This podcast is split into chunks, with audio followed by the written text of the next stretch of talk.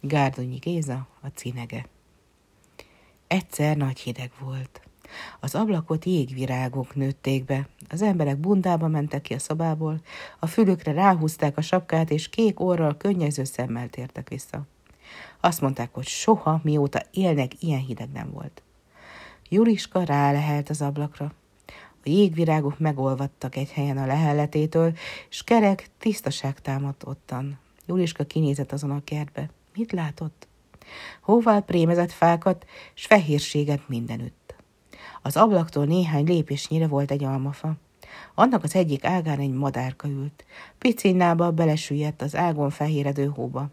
Szomorúan csipegetett. Egyszer csak lehunta a szemét, a feje lehanyatlott, és a következő pillanatban lehullott az ágról, és belesett a hóba.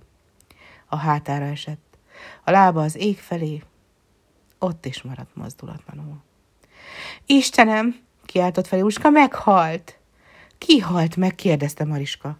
A kismadár, megfagogyott szegény.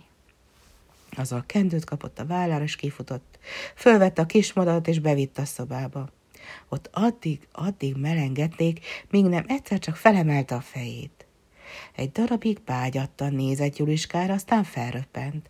Rászállott a sifon tetejére, és onnan pislogott szét a szobában. A leányok nevettek és tapsoltak, hogy így visszanyerte az életét a madárka. Előhoztak egy üres kalitkát a kamrából, s hívogatták bele. Gyere bele, kis madár, ez lesz a te házad. Adunk neked kendermagod, friss vizet.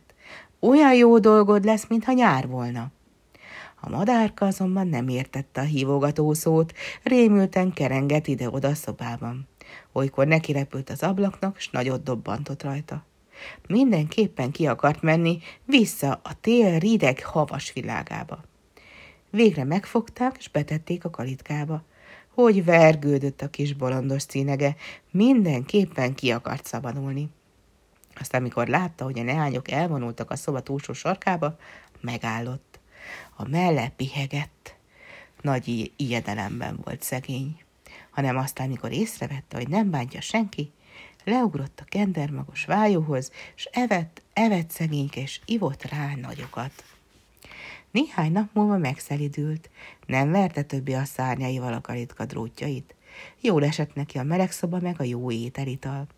Egyszer, mi nem jutott eszébe, felült a legfelső ülőkére és nótára gyújtott. A lányok örvendezve állták körül. Dalolj, dalolj, aranyos színege! És a madár dalolt, Dalolt félig lehunyt szemmel boldogan. Vajon miről dalolt? Talán a tavaszról, talán a napsugáról, talán az ibolyáról, talán egy másik cinegéről, aki azóta megfagyott. Az egész telet ott töltötte a kismadár, jó kedve volt, meg is hízott. A tolla élénkebb színben ragyogott, mint amikor oda került. Aztán jött a tavasz. A mezőn kizöldült a fű, meleg lett a napsugár, és ez szállott az égből a vidám dal. Az almafa virágzott, s cseregtek a fecskék. A cinege kidugta a fejét a drótokon, és szomorúan nézett ki az ablaküvegén át a szabadba. Nem dalolt többé, csak ült, elgondolkozva szólkanul. Most már eresztük el, szóló Juliska, látom, hogy ki kívánkozik.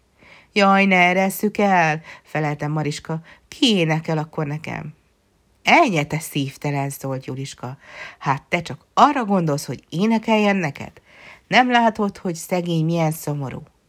Ez nem sárga, fekete kanári, nem rabnak született madár, ez a szabadság madara. Börtön neki a kalitka. Meghalna bálatában, ha zárva hagynánk. Hát jó, szólt Mariska. Eresszük szabadon. De mikor a kis cinege kiroppent, és eltűnt a fák között, Mariska mégis síra fakadt. És hát Juliska is törölgette a szemét. Isten áldjon, kismadár, mondogatták a kendővel integetve. Isten áldjon, mondta Mariska, soha se hallom többi a szép éneklésedet. Másnap, ahogy ott ültek a szobában, az ablakon át beszálló napfényben egyszer csak egy ismerős madárdal hallatszott az ablakon át. Ott volt a kis cínege.